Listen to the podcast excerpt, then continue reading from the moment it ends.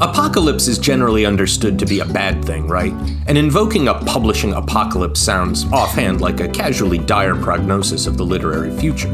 But not in the minds of Erika Lance and Valerie Willis of Four Horsemen Publications.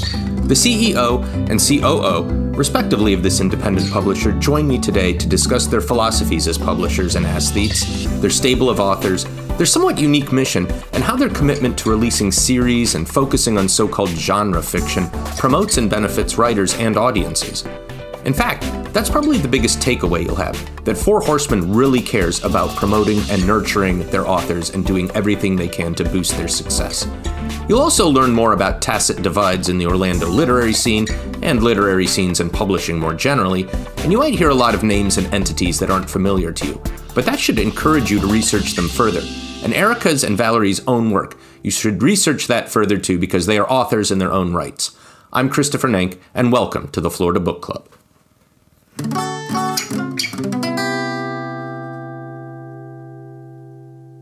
I'm here with Erika Lance and Valerie Willis, CEO and COO, respectively, of Four Horsemen Publications. They are also artists in their own right, and we will probably talk to them about that too at some point. So, uh, welcome to the clubhouse.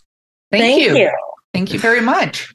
All right. Now, if you go to Four Horsemen Publications to your website, uh, your mission statement, at least what I construe as your mission statement, uh, contains a lot of apocalyptic invocations and imagery. You know, the Four Horsemen, obviously, it sort of lends itself to that kind of uh, aesthetic. But I assume it's all meant in a positive way. Uh, you know, for instance, in a genre sense, that maybe, you know, one of the things I, I kind of construed was that maybe you want to bring the publishing apocalypse in a way by promoting and giving validation or visibility to genres or authors that might perhaps be otherwise, you know, marginalized in mainstream publishing. So I don't know. That that's that was the sense I got from um, just looking at your website and looking at some of the books you guys publish. So would that be? Can you speak to that at all? absolutely. So we came up with the name Four Horsemen Publications for that exact reason, because we're both published fiction authors. Um, I was with a very tiny press before, and Valerie was an independently published author. And one of the things is is not just having to do with authors' voices, which is huge. But the way the publishing industry is set up right now, for the most part, is not pro author or pro artist. It is mm. very much set up in a way to v- limit the success of most authors and also change their voice and change their stories. And there are a lot of authors that writes stories that would never be acknowledged by mainstream publishing because they cross genre barriers. And so um, mainstream publishing, for the most part, has boxes they want people to fit in. You have to fit in in a hometown romance box, but you can't be a hometown romance with a cryptid, for instance. Like we have a book called I'm in Love with Mothman, and it's a sweet romance about a girl who falls in love with the cryptid Mothman. And it's wildly popular, but most mainstream publishers would never touch that book in a million years because it doesn't fit in one of their boxes. And then you have very diverse authors. And believe it or not, most traditional publishers have a quota of diverse authors that they're supposed to bring and limit into their stable. So instead of looking at the authors directly and everything, we look at the stories and what do they want to tell and how do they want to tell it and do it in a way where we're also not changing their story. You'd be amazed how many authors will tell you that they got their book, but the publisher wanted to change the female lead to a male lead, and they don't want it to take place in Chicago. They want it to take place in New York and they want to change the ending because they don't like the ending and that you'd never do that to an, a, like a painter for instance who paints a beautiful sunset at the beach you wouldn't go to the painter and go i want to buy this but i need you to change it to a forest scene um, in the morning like hmm. that wouldn't happen and we see interesting comparison yeah, with um, authors all the time. It's okay to do that to an author. So we knew that we needed to change that. So yes, we ingest say we're bringing the publishing apocalypse because the publishing industry has to change.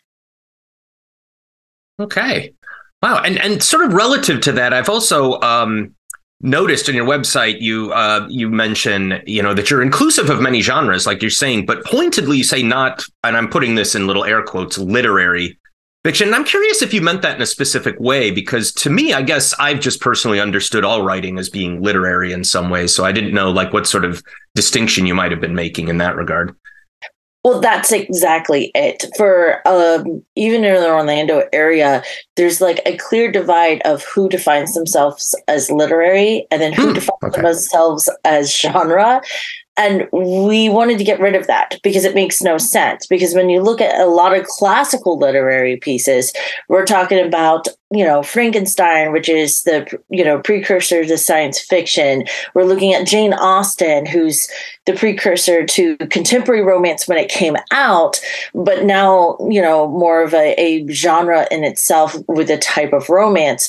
And a lot of times, and a lot of even early on in the first year or two as a, a publisher, we hit a lot of walls where people were segregating literary from anything that was considered genre speculative fiction and it made no sense like at the end of the day you can write something that's very science fiction at the capacity i mean it is crazy to think they're separate Mm-hmm. Even then, we hyper focus. Like Erika said, we we enjoy seeing mixed genres. We don't want you know, to fit in a single box a lot of times when we tell a story or have a story idea because our readers are fans of more than just one one vein, mm-hmm. right? So we wanted our books to match what readers are are are wanting as well as what authors want to write. And a lot of times as an author, we're writing the story we couldn't find on the bookshelf to begin with. You know, so that's sort of the the angle we went with. We're we're not strictly literary. That doesn't mean we don't have literary. Uh, our author Kathleen Davies has an amazing literary short story collection um, bloody cheeky articles like if you're looking for that satiate that flavor it's there. But at the same point we also have Anne shepard over here to the far right who has written a rom-com meets women's literature or with a literary written tone that's a very smart piece and very good. And then over to the other side we have ty carlson who's written the bench which has this great debate and very science fiction literal literary political futuristic vibes but those three you know those three books don't qualify in most literary judgments and book awards. Only kathleen davies won. And it seems a little weird because there's no reason why the high potential and that high language in all three of those books can get it where it needs to go to the reader it needs to go to. Okay thank you. This is very well explained and clarified um, and, and kind of again, following from that, I, I was intrigued uh, that you focus on series as well as opposed to standalone novels or works. Um, you know, can you elaborate maybe on that beyond what's in the FAQ on the website about a series? Because I find it kind of a fascinating model. I mean, when you say series sell, that can sound kind of mercenary, I guess, on the surface as a philosophy, but it seems like it's oriented around optimizing and, and promoting the potential of your authors and, and their works too. So that's um, a little bit of it, Chris. That's sort of mm-hmm. like the output or end result. The crazy. So here's the crazy thing, um, and Erika can back this. Uh, I've worked behind the scenes as a typesetter, lead production rep at several places, and freelanced and was a contractor for publishers. But when you start to do the research, like Written Word mm-hmm. Media has and Book Baby and BookBub all have surveys and information for over 10 years. In fact, I think even dating as far back as 2017, uh, you can find these really detailed reports of what authors are making, right? What, you know, when they take all the successful authors from small press, big press to even self publish or, or indie authors, they look at those numbers, they take those surveys, and when the survey has not changed, even through COVID, which is crazy, hmm. the result is always the same. If an author has a backlist of 26 plus books, and that's books that have been out for over two years plus, and they continue to release, uh, I think it was two to four books a year, they can make a six digit income. income. They can write full time. hmm. which is crazy. And that number has not changed in almost 20 years. But then you look at traditionals breakdown and they're only hiring it's very you know they're only hiring or locking in should i say um, authors for one book and then it's usually a three year contract based on the publication date. So the book's only getting about one year on the backlist end when and then you and they have to write exclusively most of the time for that publisher. So they can't continue to produce books outside of them to feed the machine. So and then of course then you look at reader statistics and readers romance readers can read five to seven novels in a week and there's no author who can write that many but you have to build the backlist to feed that machine a little bit and then they eventually catch up to you. But the whole idea is this this idea of wanting to bring back the community and also set up our authors so eventually in the long run they can fall in those stipulations in that sweet spot that all these statistics have pushed out for over 20 years. Um, i think uh, last i think it's november december they usually release it. Written word media said you know what does you know the author a six figure author look like? And they have these great numbers and statistics. So yes we built this series and series pro set up as a company based off the research of instead of following the lead of the big guys, we're like, no, no, let's look at the statistics, let's look at the numbers. Even Ingram reported across all their publishers, including HarperCollins, Macmillan, and ourselves in there, that 78% of profit came from the backlist. And also, people fall in love with the characters and a lot of authors want to write series or multi-book. I mean you, you, even look at stephen king he's a multi-book author. He has written some series but you look at harry potter you look at um, vampire diaries you look at twilight you look at um, you know the court of thorn and rose like people fall in love with series and fall in love with the characters. And so we give our authors the opportunity to create the world and build in it and that doesn't mean it's always the same exact characters. Sometimes it switches different characters in their universe, but authors want to write and it's, you know, traditional publishers take sometimes up to 3 years to publish one book and then maybe they want the second book from you, maybe not. You're not allowed to write it. Like and that's not what the audience wants. I mean, think about um, when you last read a good book. The next thing you do is look for any other books by that author. Yeah, yeah. It's terrible if they're not out there, and it's also terrible. Like we've had authors that have come to us, for instance, that right in the middle of their series that they're writing, the publisher chooses not to move forward with them anymore. So they got two books of a three to five book series out, and the audience is waiting on book three, and it's never going to come. We never want that to happen for our authors or our readers. Five to seven books a week. Wow. I, I thought I was a uh, sort of voracious reader. I don't know if that's something specific to romance as a genre. Oh, romance. It, it is. Romance. Yeah, that's a romance specific.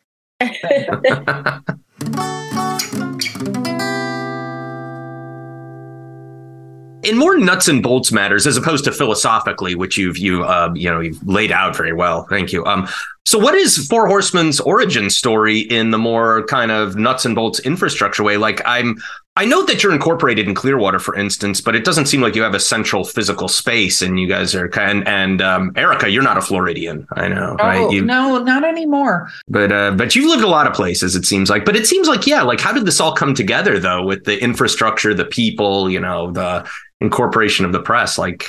So um, I actually incorporated Four Horsemen in 2017. I had the idea, and it took um, meeting Val um, and we sort of, I knew Val at the time, but sort of sitting down and going over the publishing because we met as authors. I um, ran a panel at MegaCon, which is a huge mm-hmm. convention mm-hmm. in, um, I think it was in Tampa or Orlando, I can't remember. And um, I made all the authors dress as characters for their books for the panel. And that is how I met Valerie. It was, uh, you know, sort of a clandestine forcing her to dress up like a character from her book. But when we sat down with the nuts and bolts of it, we both, I come from a very heavy corporate, even public company background.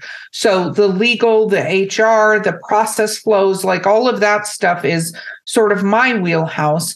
And then Valerie comes from the publishing side, which she has all of that background, which I don't have. So it ended up being a perfect sort of yin yang situation. And in January 2020, we launched with me, Val, and our lead editor, um, Dr. Jennifer Paquette, who's a PhD in English literature. And we were the first. And we went, let's start with our books because if we're going to mess this up, we should do it on our own.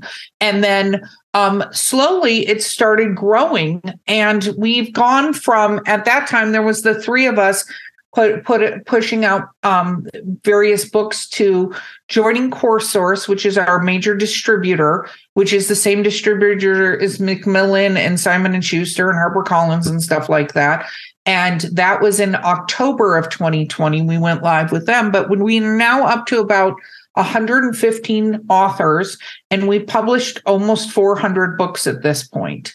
And um, so we now have, I believe it's 11 full time employees. We have about 85 contractors that work for us.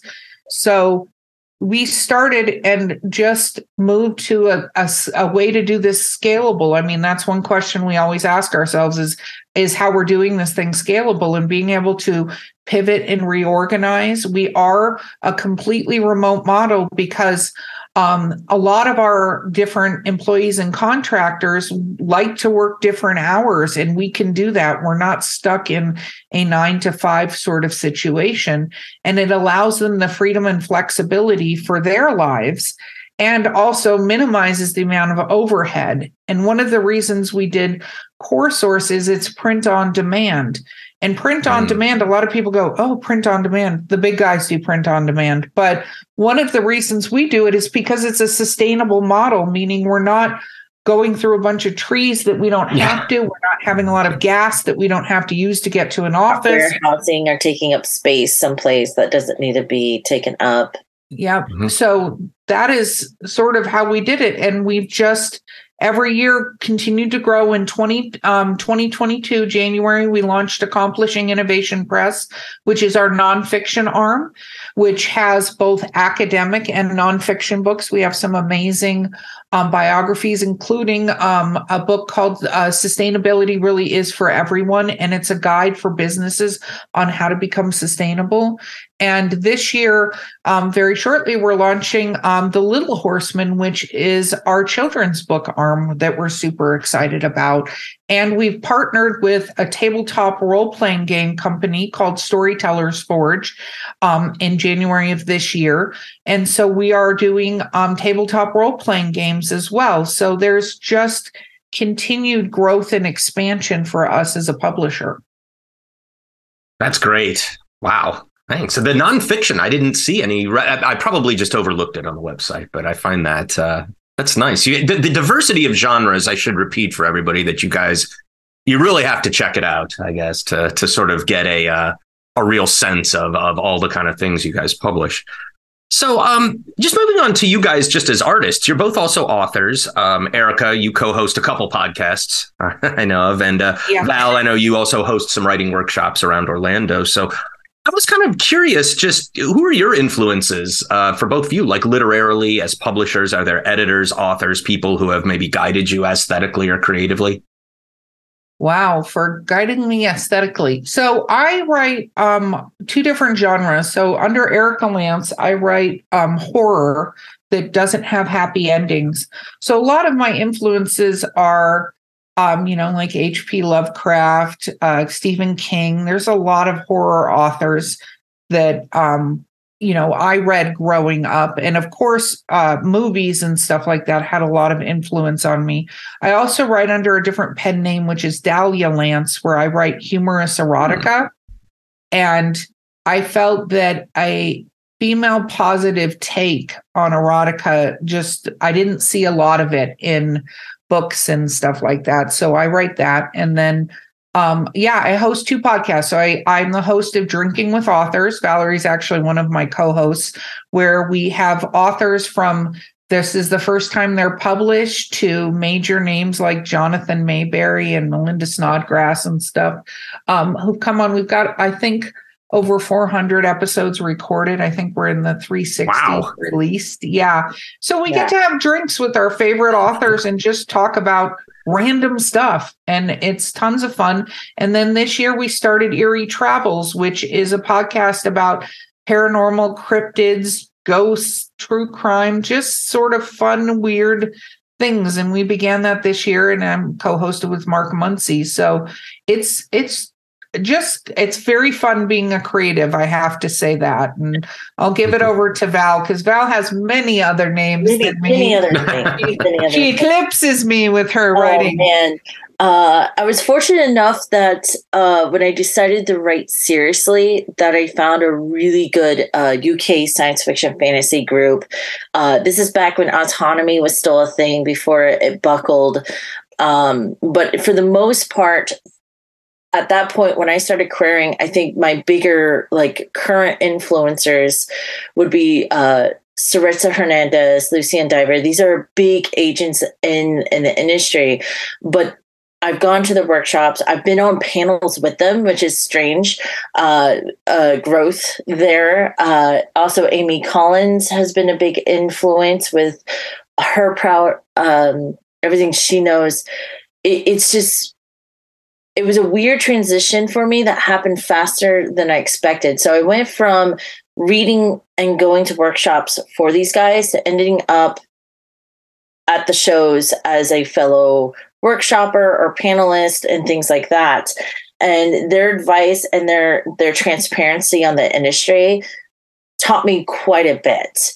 Um, and then I started to learn where where my place was. Now I mix genres like nobody's business. Like everyone's like, "Hey, what is, what is the Cedric series?" And I'm like, "Oh, it's it's uh they're like is it medieval is it alt history is it paranormal is it mythology is it you know uh paranormal romance and i'm like yes it's all those things so naturally you know when i queried that no one wanted to touch it. And then i had Saritza and a few others be like hey baby this is close. This is pretty solid but it's so solid they're they don't know how to break it to make it fit a box.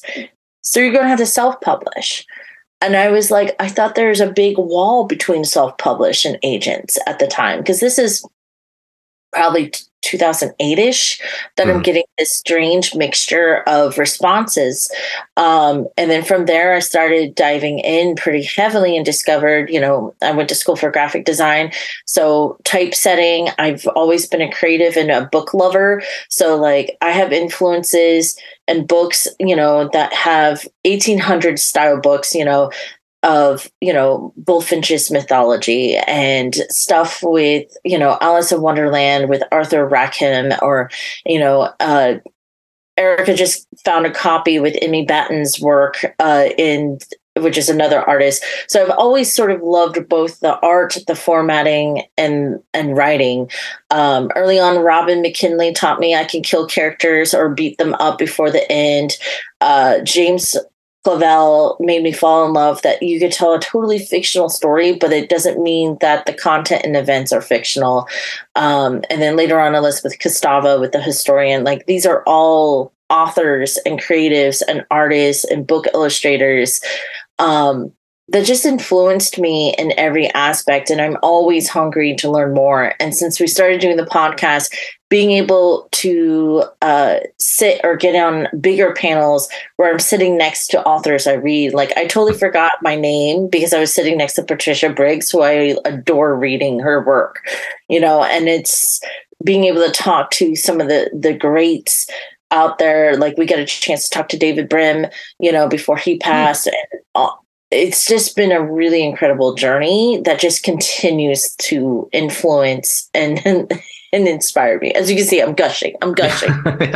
Ah, shout out to James Clavell. Okay, wow. I read Oh. Shogun, I think, years and years ago, but yeah, I haven't heard his name in a while.